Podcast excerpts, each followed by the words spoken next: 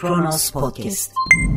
Merkez Bankası rezervlerindeki 128 milyar doların nerede olduğunu sormanın Cumhurbaşkanı'na hakaret olarak değerlendirilebildiği bir ülke Türkiye. Merhaba 13 Nisan 2021 Salı günün tarihi ve Kronos Haber'de Kronos günden başlıyor. Fincancı, hastaneler koronavirüs hastalarıyla doldu, yoğun bakımlarda yer yok. Türk Tabipleri Birliği Merkez Konseyi koronavirüs salgınında son duruma dair İstanbul Tabip Odası binasında basın toplantısı düzenledi. Hekimler aynı şeyleri söylemekten yorulduk, yağmur gibi hasta yağıyor dedi. Türk Tabipleri Birliği Merkez Konseyi Başkanı Profesör Doktor Şebnem Korur Fincancı günlük vaka sayılarının 50 bini aştığını, can kayıplarının gerçek rakamların ancak üçte birini yansıtan resmi rakamlara göre dahi 250'yi aştığını ifade etti. Fincancı eksik, yanlış ve tutarsız politikalarla başarısız salgın yönetimiyle ülkede kontrol altına alınamayan koronavirüs pandemisinin üçüncü ve en büyük pikini yaptığını vurguladı hastanelerin Covid-19 hastalarıyla dolduğunu, yeni açılan servislerin dahi ihtiyacı karşılamaya yetmediğini vurgulayan Fincancı, yoğun bakımlarda yer bulunamıyor, her gün çaresizlik içinde yeni ölümlere tanıklık etmekten tükeniyoruz. Bu tablodan sadece Covid-19 hastaları değil, Covid-19 dışı hastalarımız da mağdur oluyor. Ertelenemez sağlık sorunları için gereken hizmete ulaşamıyorlar değerlendirmesinde bulundu. Sistem, sistemli çalışma herhangi bir sorunu, özellikle de toplumsal bir sorunu çözmek için mutlaka ihtiyaç duyduğumuz yöntem. Sistemin bir başka özelliği de bileşenlerini bir arada tutmak, bileşenlerinin problemini sistem çatısı altında çözmektir. Fakat siyasete çok angaje sistemlerde sorunun çözümü maalesef siyasi bir takım tercihlere bağlı olabiliyor. Daha açık konuşalım. Bir sisteme dahil olan hekim de olsa bazen sistemin dışına itilme ihtimali yahut da tehdidi nedeniyle gerektiği gibi davranamayabiliyor. Yani gerekli açıklamaları yapamayabiliyor, gerekli uyarılarda bulunamayabiliyor hatta Hipokrat yeminiyle ilgili problem dahi yaşayabiliyor vicdanında. İşte Türk Tabipleri Birliği bu sistemin dışına atılma endişesi duymadan ki her biri hekim olarak zaten sisteme dahil fakat neticede yapmaları gereken bir şey var yani uyarmak onlar da onu yapmaktan geri durmuyor salgın sürecinde sık sık Türk Tabipleri Birliği gerekli uyarılarda bulundu. Bunun için hatta hükümet tarafından istenilmeyen bir sivil toplum örgütü muamelesine maruz kaldı. Hani onlar da hiç hak etmedikleri suçlamalara muhatap oldular fakat yöntemlerini değiştirmediler. Yani uyarmaktan vazgeçmediler. Gelin görün ki siyasete bu kadar angaja olunan bir ortamda maalesef bilimsel uyarılar da kar etmedi lafı çok dolaştırmanın anlamı yok. Herkes biliyor ki bu ülkede Cumhurbaşkanı eliyle salgın yönetimine muhalif olarak bir takım kongreler tertip edildi. Hatta Sayın Cumhurbaşkanı ki malumunuz diğer kimliği Adalet ve Kalkınma Partisi Genel Başkanlığı salonların lebalep dolu olmasıyla iftihar etti ama normal bir zamanda değil ki bunu o da vurguladı. Salgın ortamında dahi salonların lebalep dolmasıyla övündü, gurur duydu ama neticede ortada. Özellikle büyük kongre için ülkenin dört bir yanından otobüslerle taşınan insanların bu konuda çok dikkatli olmadığı zaten sosyal medyaya yansıyan görüntülerden de anlaşıldı. Peki şu an karşılaştığımız durum sürpriz mi? Hayır. Ama bakınız burada kişisel tercihlerden söz etmiyoruz. Toplum sağlığından söz ediyoruz. Yani kendi hayatınızı önemsemeyebilirsiniz. Hiç hakkınız olmadığı halde belki aileniz, yakın çevreniz için de o hassasiyeti göstermiyor olabilirsiniz. Ama toplumun genelini tehdit eden bu tehlike karşısında böyle umursamaz davranmaya kimsenin hakkı yok. Belki siz aşınızı oldunuz, belki bununla birlikte sağlığınıza son derece dikkat ediyorsunuz aldığınız gıda takviyeleriyle vesaire koruyucularla. Ancak toplumun hepsi aynı olanağa sahip değil. Bakınız aşı konusunda dahi bu sorunun yaşandığını görüyoruz. Hoş sadece bizde değil gelişmiş ülkelerde de bu sorunlar yaşanabilir. Tamam bir itirazımız yok. Ama alınabilecek tedbirler konusunda bu duyarsızlık gerçekten insanın durup düşünmesini gerektiriyor. Biz bunu hak edecek ne yaptık? Yani toplum kendi sağlığına bu kadar duyarsız kalınmasını gerektirecek bir tercihte mi bulundu? Siyasi tercihlerden söz ediyorum. Neticede Norveç gibi ülkelerde salgın tedbirlerini ihlalden başbakana dahi ceza kesilebildiğini biliyoruz. Fakat bizim ülkemizde bu konularda eleştiri getirmek bile yürek istiyor maalesef. Peki Türk Tabipleri Birliği ve yine sorumluluk duyan bilim insanlarınca yapılan uyarılar nasıl karşılık buluyor? Evet haklısınız hemen gerekli tedbirleri alalım mı deniliyor yoksa yine siyaseten olması gereken bir takım adımlar mı atılıyor? Yani bir taraftan ekonomi çarkının dönmesi gerek, bunun için bazı iş yerlerinin açık olması gerek ve yine risk grubunda da olsa bazı kişilerin çalışması gerek. Yani tam kapanmanın maalesef mümkün olmaması demek bu ama öte yandan birinci isim tarafından Sayın Cumhurbaşkanı tarafından salgının da benzer olumsuzluklarda olduğu gibi harika yönetildiğini iddia edebilmek. Sağlık Bakanı ne diyor peki son olarak? Koca Ramazan ayını tedbirler noktasında dönüm noktası olarak görüyoruz.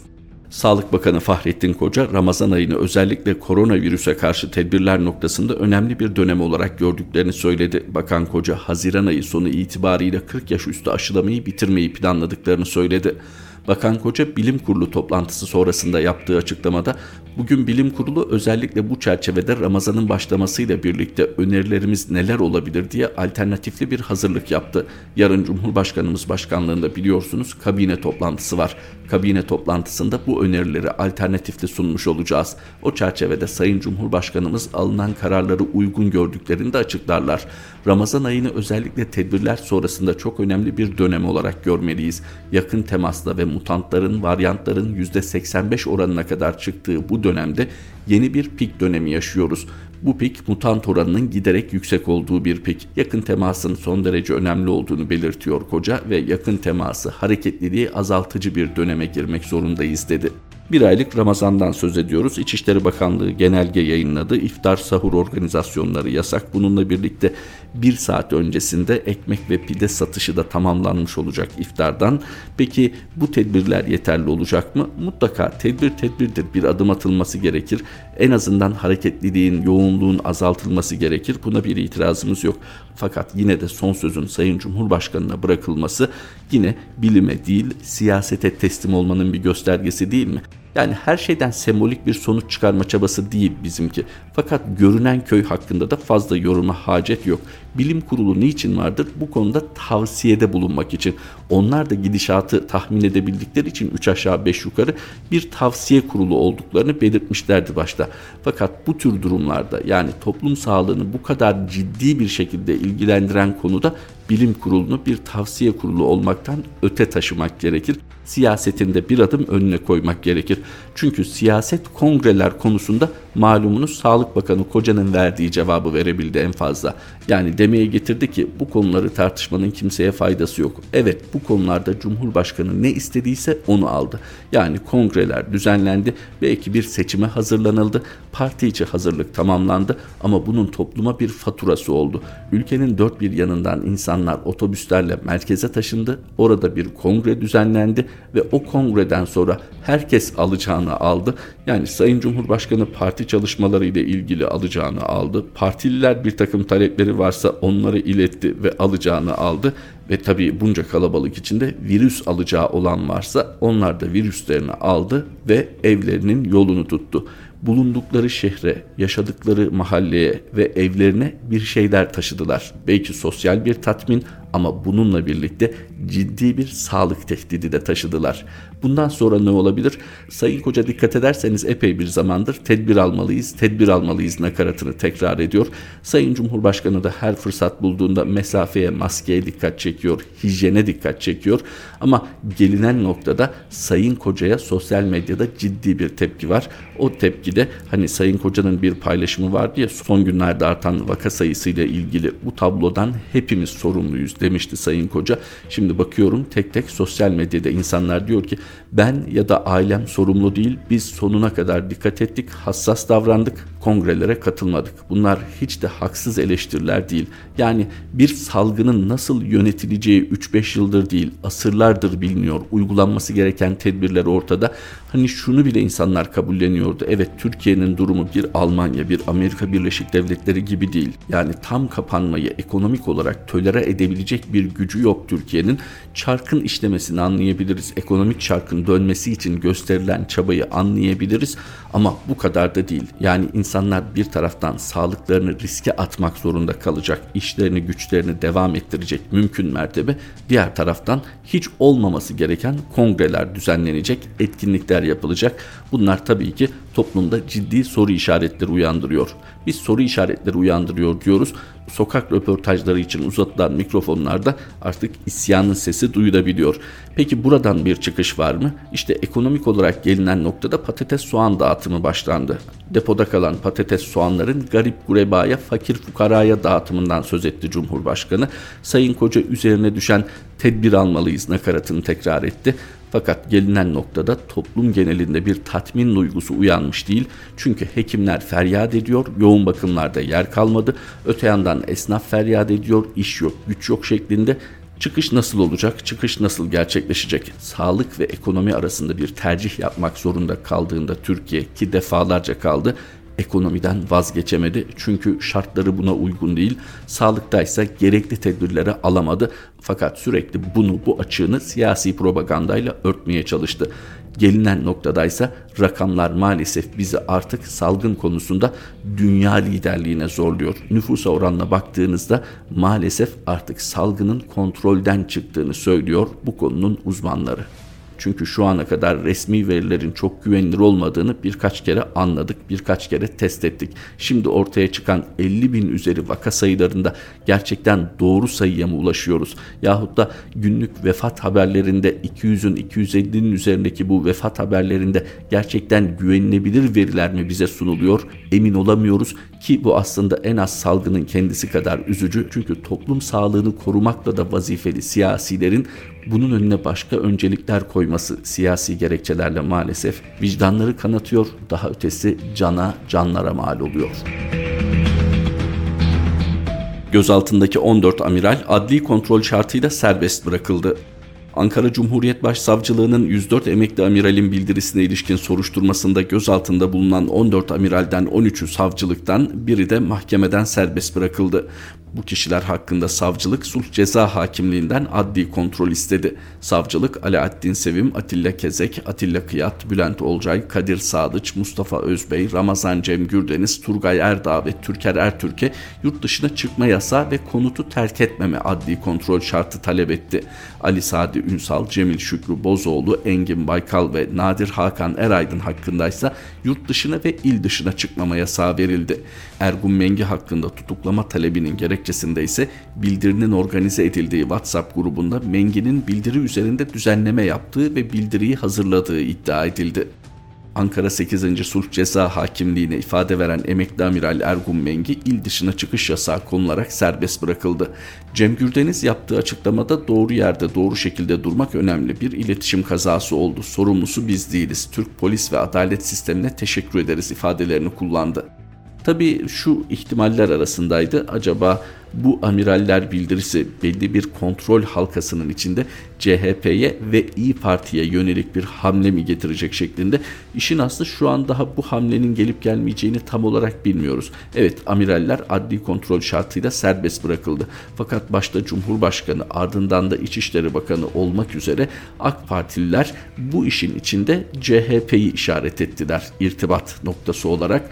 Tabii İyi Parti'de acaba Ergun Mengü üzerinden irtibatlandırılacak mı sorulardan biri buydu. Yani muhalefetin Millet İttifakı'nın çatırdamasına sebep olabilecek hiç değilse güç kaybetmesini amaçlayan bir takım adımlar gelecek mi?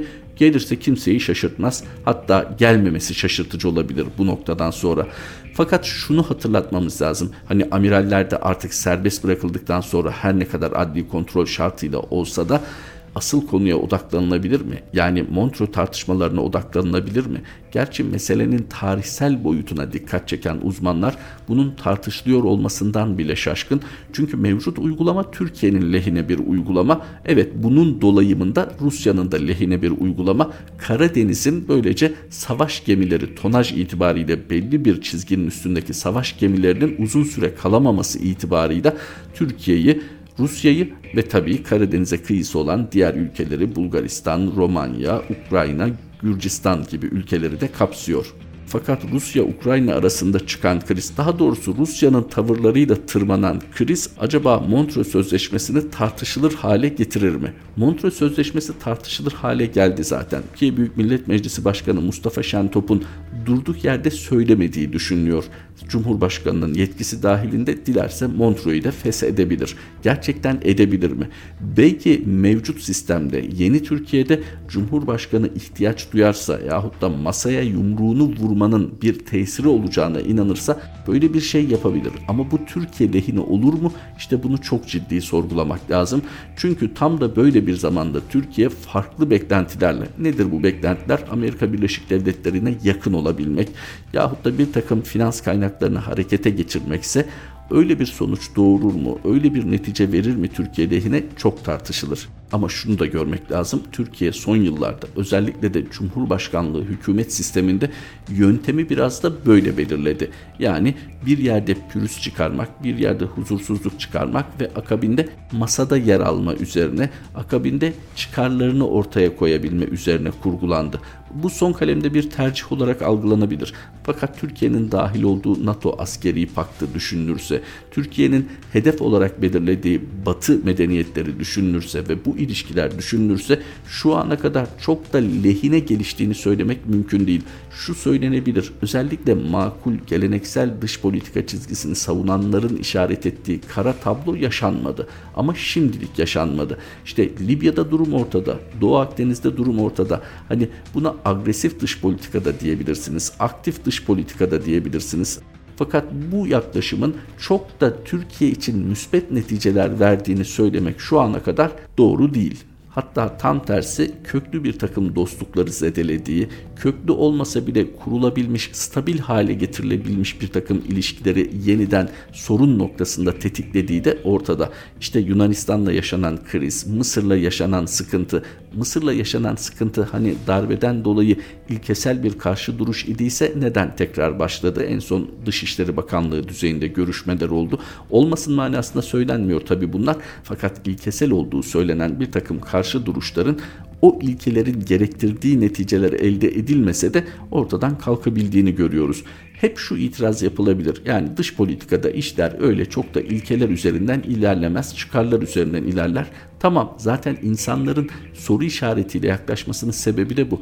Hani o zamanda da yani darbeden dolayı ilkesel karşı çıkış var denilen zamanda da Türkiye'nin ilişkileri zedeleniyordu. Neden o zaman öncelenmedi? İlkelerden dolayı. Peki o ilkelerin gereği bugün yerine getirildi mi? Hayır. E o halde tabii izah Dışişleri Bakanlığı'na düşer. Tabii bu politikanın ana belirleyeni Dışişleri Bakanlığı ise. Şimdi emekli amirallerin bildirisiyle farklı şekilde gündeme gelen belki de onların istediği şekilde yani dikkat çekilmesi istenildiyse bu konuya o şekilde gündeme gelen Montre ve Kanal İstanbul konusu kesinlikle daha sağduyulu, daha serin kanlı ele alınmalı. Çünkü uluslararası neticeleri olacak. Hali hazırda Ukrayna civarında sular ısınırken Böyle bir adım Rusya ile ilişkilerimizde ciddi soruna yol açabilir. Putin işini şansa bırakmak istemediği için bizzat aradı ve Montreux konusundaki hassasiyetini bildirdi. Öte yandan Amerika Birleşik Devletleri sessiz ilerlemekle birlikte okunan Türkiye'nin Cumhurbaşkanı Erdoğan'ın özellikle Biden'a ulaşmanın bir yolu olarak değerlendirmek istediği bu meseleyi Öyle midir? Tabii bunu yakın zamanda gerçekleşecek hadiselerden anlayabiliriz. Fakat Kanal İstanbul'la ilgili gitgide ciddi adımlar atılıyor. İşte Kanal İstanbul projesinin planları askıya çıkarıldı. İtiraz süreci de başladı. Öte yandan Kanal İstanbul'da ciddi bir Katar nüfuzunun olacağı konuşuluyor ihaleye girecek firmalarda bir Çin hakimiyetinden bahsediliyor.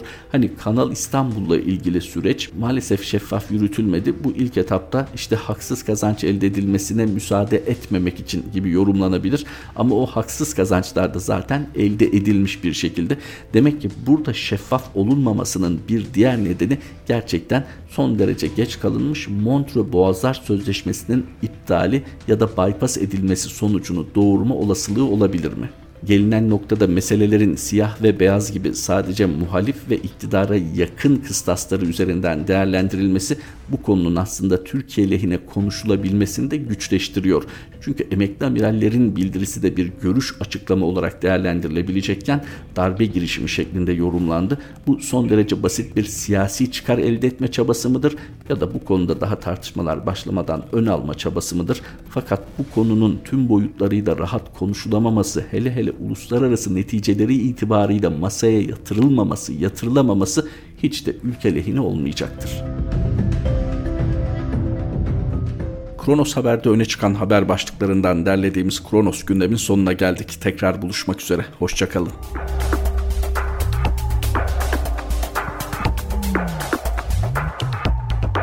Kronos Podcast